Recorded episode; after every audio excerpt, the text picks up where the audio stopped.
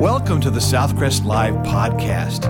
If this is your first time to listen, please connect with us at www.southcrest.org for more information. Thanks for listening and enjoy today's message.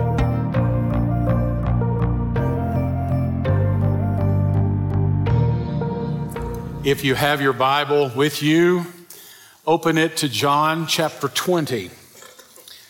John chapter 20. Don't you love when children uh, say some cool things around special occasions or holidays?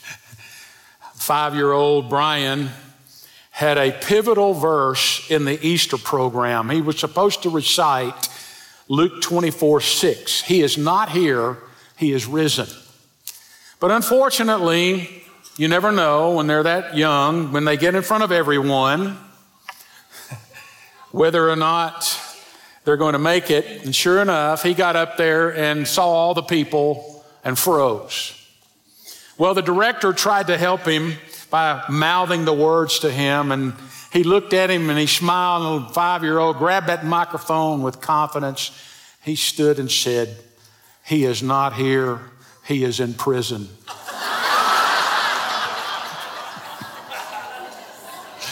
Well, I'm here to tell you, Jesus is not in prison. Also, five year old was riding with his dad, and they drove past the cemetery, and right up close to the road was a big pile of dirt and a freshly dug grave, waiting probably for a funeral procession to get there. little boy told his dad, he said, Look, dad, one of them got out. Well, next time you drive by the cemetery, you remember Jesus got out. I want to begin reading in John chapter 20, verse 1. Now, on the first day of the week, Mary Magdalene went to the tomb early while it was still dark and saw that the stone had been taken away from the tomb. Then she ran and came to Simon Peter and to the other disciple whom Jesus loved and said to them, They've taken away the Lord out of the tomb, and we do not know where they have laid him. Peter therefore went out and another disciple and were going to the tomb. So they both ran together and another, and the other disciple outran Peter and came to the tomb first. And he stooping down and looking in saw the linen cloths lying there, yet he did not go in. Then Simon Peter came following him and went into the tomb and he saw the linen cloths lying there and the handkerchief that had been around his head, not lying with the linen cloths, but folded together in a place by itself. Then the other disciple who came to the tomb first went in also, and he saw and believed.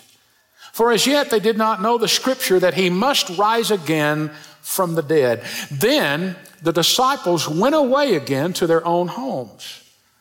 But Mary stood outside the tomb weeping, and as she wept, she stooped down and looked into the tomb, and she saw two angels in white sitting one at the head and the other at the feet where the body of Jesus had lain. Then they said to her, Woman, why are you weeping? She said to them, Because they have taken away my Lord, and I do not know where they have laid him. Now, when he had said, when she had said this, she turned around and saw Jesus standing there and did not know that it was Jesus. Jesus said to her, Woman, why are you weeping? Whom are you seeking? She, supposing him to be the gardener, said to him, Sir, if you have carried him away, tell me where you have laid him, and I will take him away. Jesus said to her, Mary. She turned and said to him, Rabboni, which is to say, teacher. Jesus said to her, Do not cling to me, for I have not yet ascended to my Father, but go to my brethren and say to them, I'm ascending to my Father and your Father, and to my God and your God. Mary Magdalene came and told the disciples that she had seen the Lord and that he had spoken these things to her. You've probably read that account many times. You've probably heard that account many times, but I don't know that you've noticed there are some reactions to this in this chapter. And one of them I haven't read yet, but I'll, I'll mention in a moment. There are reactions to the empty tomb. Now, speaking of reactions, I uh, read of a farm boy who decided to play a prank. He had some leftover Easter eggs, the colored eggs. So he decided he went into the chicken house and he put a colored egg in every one of those chicken nests or baskets, whatever you call them, wherever they lay. Few minutes later, the rooster walked in, saw all those colored eggs. He stormed outside and killed a peacock.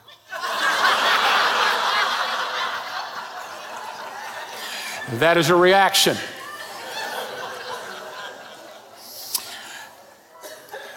You won't remember anything else today, but you'll remember that stuff. We have an empty tomb here and some people who came to this tomb, and all of them responded differently. And that's what I want you to think about for a moment. How would you respond if you were in this situation and you were one of these? Where would you fit into this? You may have read some of Josh McDowell's books. He's written over a 100 books. One of the latest ones, not, probably not the latest, but one of them is called Evidence for the Resurrection. But his first book that sort of put him on the map was Evidence That Demands a Verdict. And Josh McDowell was an atheist, and he set out to pr- disprove Christianity. The problem he ran into was the resurrection of Jesus. He said the evidence was so insurmountable that he couldn't get around it. In fact, he literally later came to know Jesus as his Savior because of the, the validity and the proof and the evidence that's there. Now, in his book, Evidence That Demands a Verdict, he said all but four of the major world religions, all of them except for four, are based on some theory or, pre- or proposition, some philosophical thought. But the four major religions, the other four, are based on a person. Judaism, of course, they claim Abraham as the founder, and Abraham died in 1900 BC. You have Buddha, and Buddha's followers will tell you that when he died, he passed away into utter nothingness and that's what their goal is to become utterly nothing. And then on June the 8th, 632, at the age of 62, Mohammed died and was buried, and thousands go to his tomb every year, devout Muslims. Only Christianity has an empty tomb. You see, the tomb was empty. No one ever doubted that. In fact, did you know the Jews even at this time, knew the tomb was empty. The Romans did too.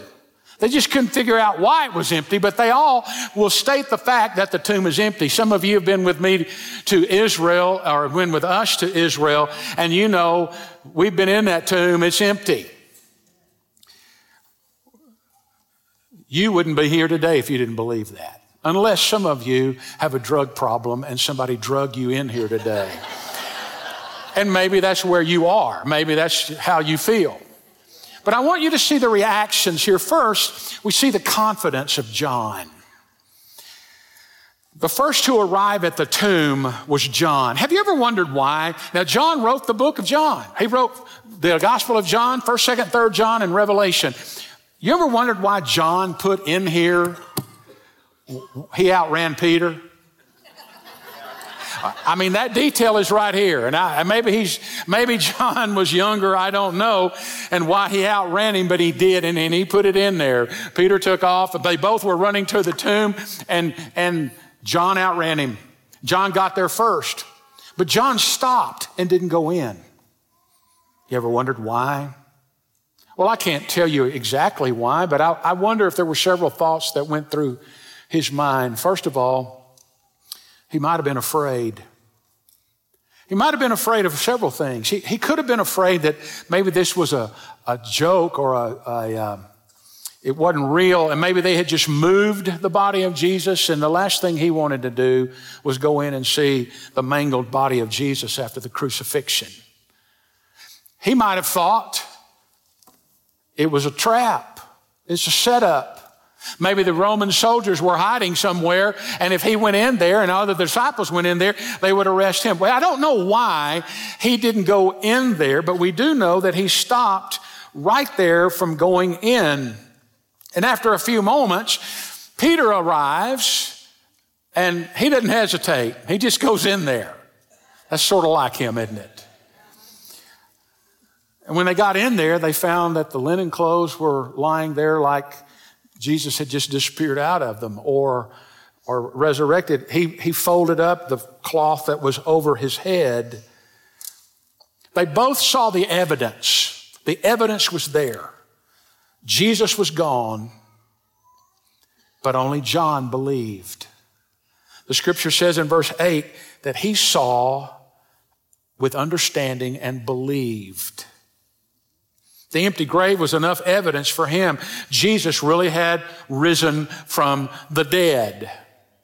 Now, later in the chapter, I'll read it in a moment, but Jesus actually was talking to Thomas when he said, Blessed are those who have not seen and yet believed. And a lot of you are that way. You've never seen Jesus. You sing about him. We pray in his name. We're looking for the return of Christ. You committed your life to him, but you've never seen him. And yet you believe. Because that's the only way you can come to God is through belief, through faith in Jesus Christ. Why do we believe? Because our belief is based on reasonable evidence. It's based on, it's not a, a, shot in the dark, but you see the first reaction here is belief. And many of you are already there. You're like John. You've got confidence. You know Jesus is alive. For one thing, he lives in you. But you also see the confusion of Peter. Peter was a little slower. Maybe he was older. He probably, well, I know he was older. Maybe all those years of fishing out on the Sea of Galilee, and he's having trouble with arthritis. I don't know why he was so slow. Or maybe it was because he really might find Jesus there. You know, the last time that Peter had seen him was right after he denied him the third time, and Jesus looked at him. Maybe he was afraid if I go there, maybe, what if Jesus is alive? You see, he felt the pain of his past. Later on, Jesus tells Mary, Go and tell the disciples and Peter that I'm alive.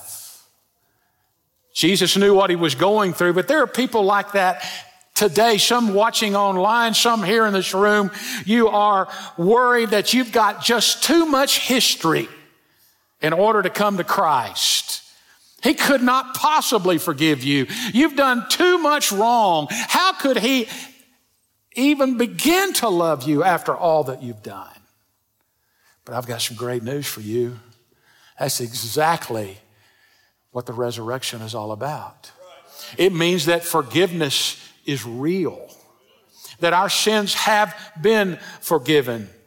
Peter went in and examined the evidence for himself. He saw the, the, the, the, cloth that had been wrapped around his body and the piece of cloth that was around his head, and he knew something had happened. And if you read in Luke chapter 24, you find that, that Luke says that Peter was wondering in himself. He was confused. He was trying to figure out what on earth has happened here.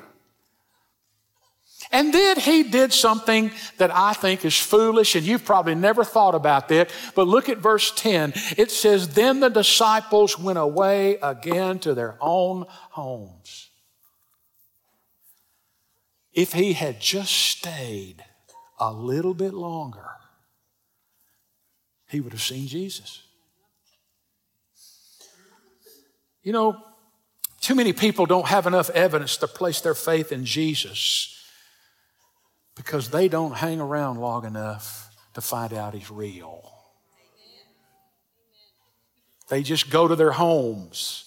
They don't spend any time looking at the Bible. They don't spend any time looking at the facts, the evidence, looking at it for real. They don't spend any time with God's people. They just walk away. And I hope that you're not one of those people today that just walks away and says, you know, I really don't care, but I challenge you to stick around long enough, to come back enough to know that Jesus is alive and he will affect your life. We also see the crying of Mary. Mary Magdalene had become a follower of Jesus early in the ministry of Jesus in Galilee. She's from the little town of Magdala. By the way, they recently unearthed the synagogue there. When we get to go back next April, you're going to be able to walk in that synagogue. That synagogue is actually where Jesus was in there. But I digress. She became a Christ follower after Jesus had delivered her from seven demons. Mark 16, 9 and Luke 8, 2 tell us that. And seven is the number of completion, which tells us that Jesus completely delivered her. He didn't leave any behind. And when Peter and John left, she stayed and, and she looked in the tomb, and I don't know when she got there, we don't know. But she stayed and she looked in the tomb, two angels sitting there. And they asked, Why are you crying? I also want you to notice in verse 1, it says that Mary Magdalene went to the tomb early while it was still dark. Now, I know it meant nighttime. I, I'm aware of that. But you know what? I can't help but also realize it was one of the darkest moments in her life. Emotionally, spiritually, she probably was depressed. People get depressed when you lose something that is most valuable to you. And Mary lost that which was more valuable to her than anything else. Think about it for a moment. What had Jesus done for her? Once he had released her. Now, those of you who have little kids, well, he released her from the demons. It also, she had some peace. That kind of goes together. Those of you who have little kids, a bunch of them, and they're always pulling at you and hollering at you. Can you imagine having seven demons in you telling you things and doing all that and all of the turmoil that she was in? And when Jesus delivered her, she found a peace like she'd never had before. And I want to tell you, Jesus Christ can give you peace like you've never had before. Religion doesn't give you peace. Jesus Christ will. She also found forgiveness for all the things that she had done under all that demonic oppression and possession, and, and she found forgiveness. She found somebody to believe in. Jesus Christ knew where he was going, and he had delivered her, and she was one of that small group that followed Jesus around and helped support him and, and help minister. Some you've seen that that um, series, The Chosen, and it depicts her following that group. Well, that's an accurate portrayal. She lost someone to believe in, and she also lost leadership. She was lost without Jesus. She'd given her life to Jesus. His, his life had given her meaning. Now he was gone.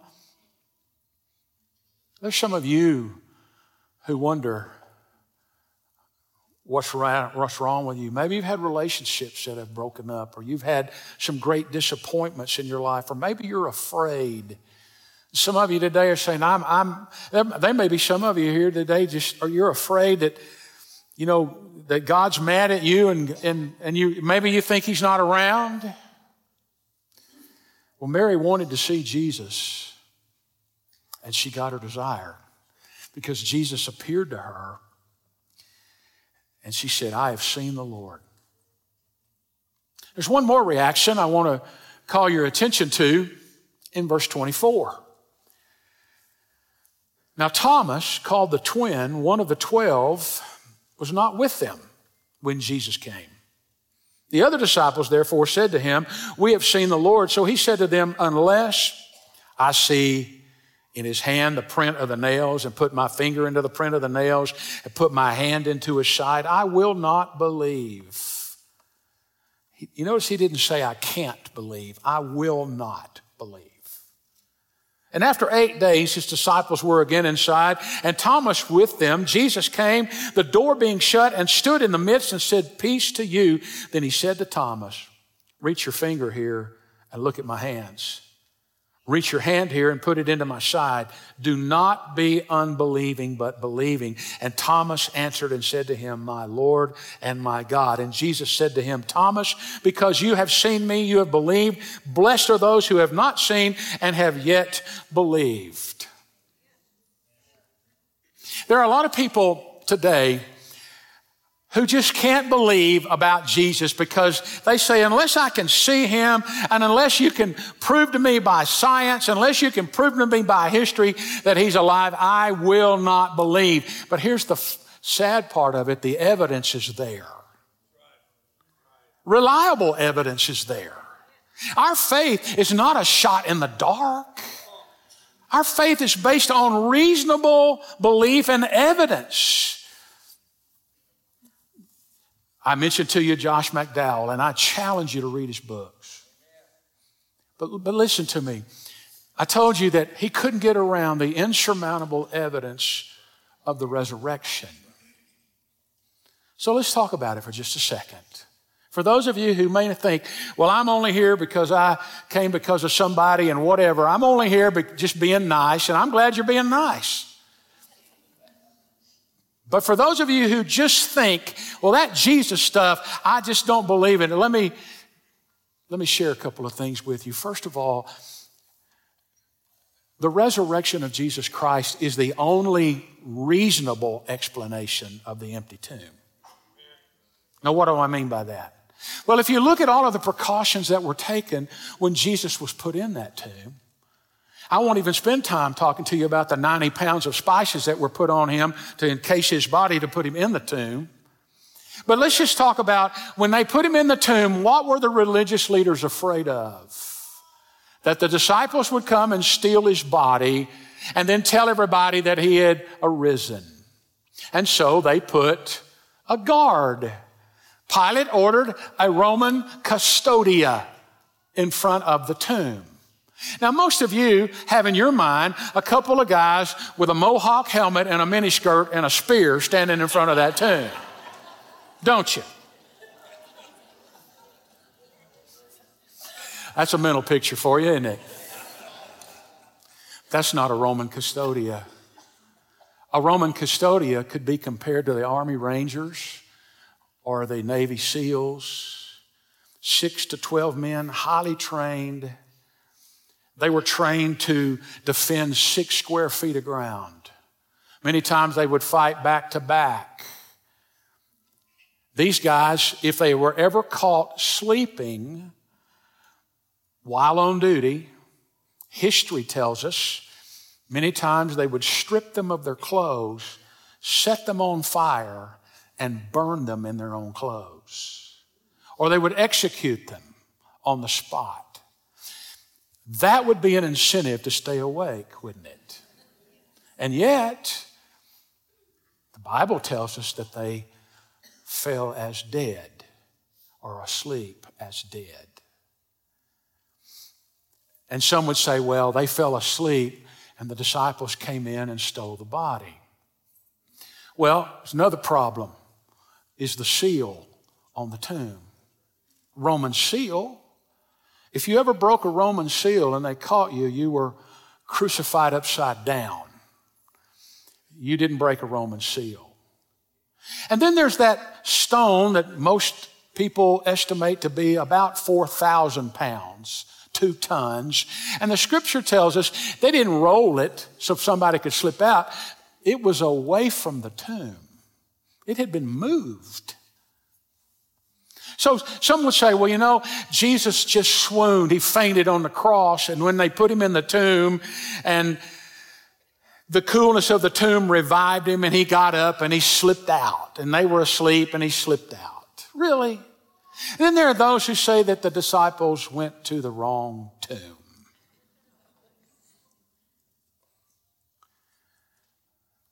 I'm telling you, it's the only reasonable explanation for the empty tomb. They didn't sneak in there and steal him. And some have said, well, well, the Romans and the Jews, they moved the body and put it someplace else. Now, why would they do that? All right, enough of that. What about the changed lives of the disciples, of the apostles? Now, these are the same guys that fled in the Garden of Gethsemane. Peter tried to take them on. He pulled out a sword and cut the ear off of one of them. Jesus rebuked him, and healed the soldier, and then they all fled. They all left. You find them in John chapter 20, hidden in a room for fear that they're going to be next. They were wanted men. If they killed Jesus, they were going to find these 12 or these 11 that were left. They're going to find them and they're going to try to get them too.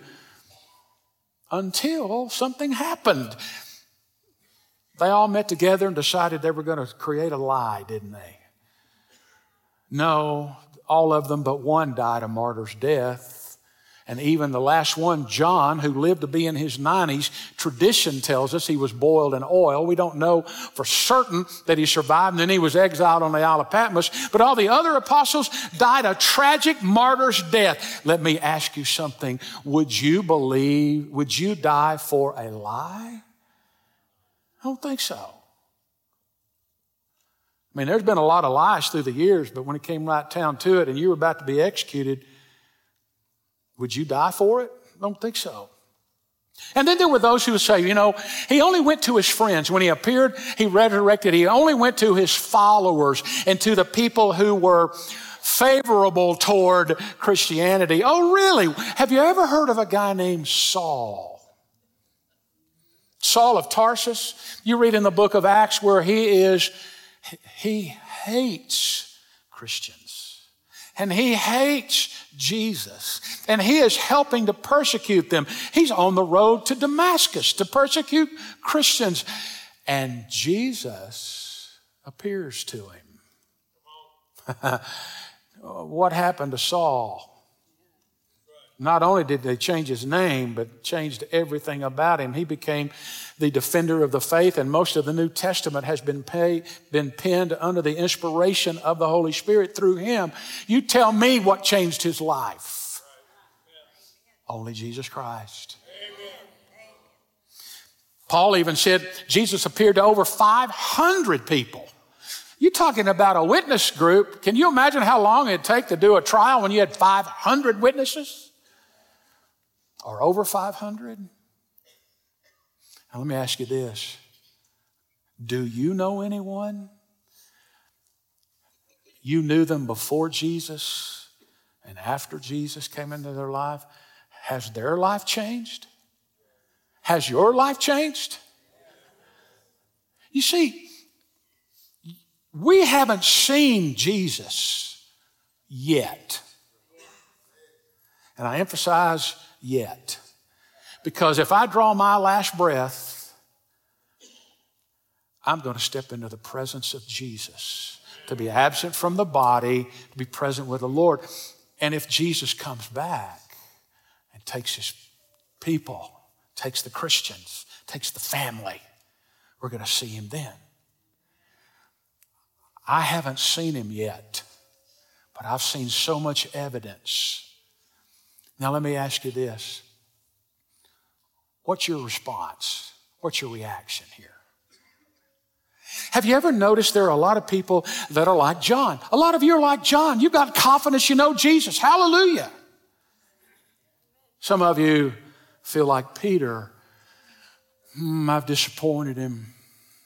I thought I was in there and I've disappointed him. I've got some good news for you. Every person in this room has disappointed Jesus at some time. None of us in here got it all together, you know. And if I ever did get my act, if I, if I ever did get it all together, I'd probably forget where I put it.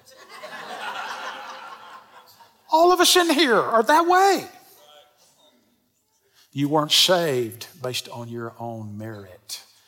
You weren't saved on what you do. You were saved because of what He did. And no matter what you've done, no matter if you think you've disappointed him, your sins have been forgiven. You find in John chapter 21, you find Jesus restoring Peter's confidence. It's not that Jesus ever quit loving him, but, but you find him coming to Peter and asking these questions Peter, do you love me? And Peter's always, always, he's almost afraid to say it. I'm afraid to say it because I've said it before and I've let you down but you find the restoration of Jesus. Some of you may be like Mary. Your hearts are broken today. And yet, you just need an encounter with the Lord Himself. And then there are a lot of Thomases. Now, Thomas really isn't that bad of a guy. He's just a bad rap because of this passage right here. And I'm going to talk about him some more on Wednesday night when we're going through about the apostles. But, but the fact is, there are a lot of Thomases today who say, you know, I just can't believe in this Jesus.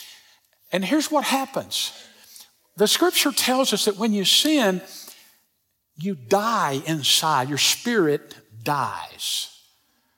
When Adam and Eve, we're, we're created in the image of God, triune God, Father, Son, Holy Spirit, we are body, soul, and spirit.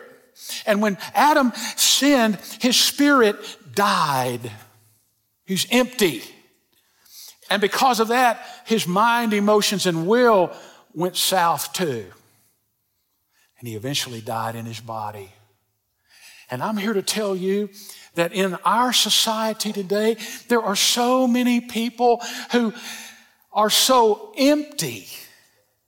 They have, their sin is separated from God. They're empty and they don't even know who they are or what they are.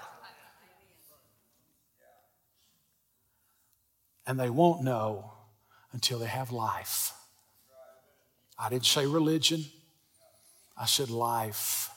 Jesus said, I came to give you life and life more abundantly.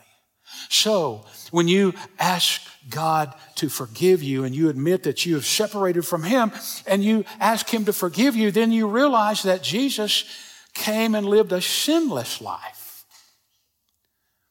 And He was the only one qualified to die for our sin, for the wages of sin is death. But the gift of God is eternal life through Jesus Christ our Lord. So Jesus came and died, and he rose again. He appeared to over 500 people. He ascended into heaven. And on the day of Pentecost, God sent the third person of the Godhead here, the, the Holy Spirit. And the Holy Spirit, when you receive Christ, comes to indwell you. And guess what happens? You have life and you know who you are. You're what? You're God's child and you have life. And that spirit in you begins to affect the way you think and the way that you live and, and the, the way that you serve the Lord. It's a process. You're not, you're saved instantly. God puts His Spirit in you instantly. Becoming more like Him's a process. And trust me, everyone in here is still a work in progress. All of us are still a work in progress. So if you're looking at God's people, they're under construction. Foundation is there, they have Jesus Christ, but they're under construction. And then one day, we're going to get a resurrected, glorified, fat free,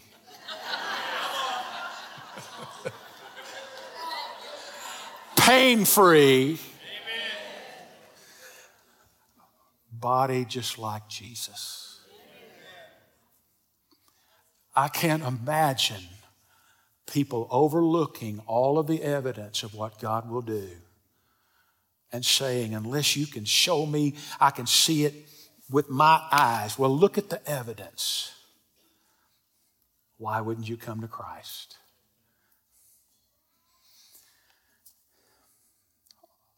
A lot of things have been said in the name of God that are not right. But I'm here to tell you that God has put all kinds of evidence in front of us His creation, the Word of God, Christians, the Bible, the Holy Spirit, all of this. And for you to deny all of that, you've got to walk around all this evidence to walk into eternity without Jesus. And if you don't know Jesus more than anything on earth today, we want you to know him. You do not have to be a member of this church.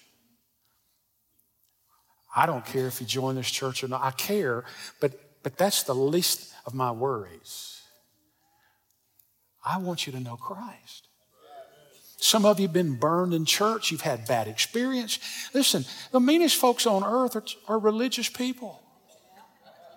Trust me, I know. I didn't say they were believers. I said they were religious.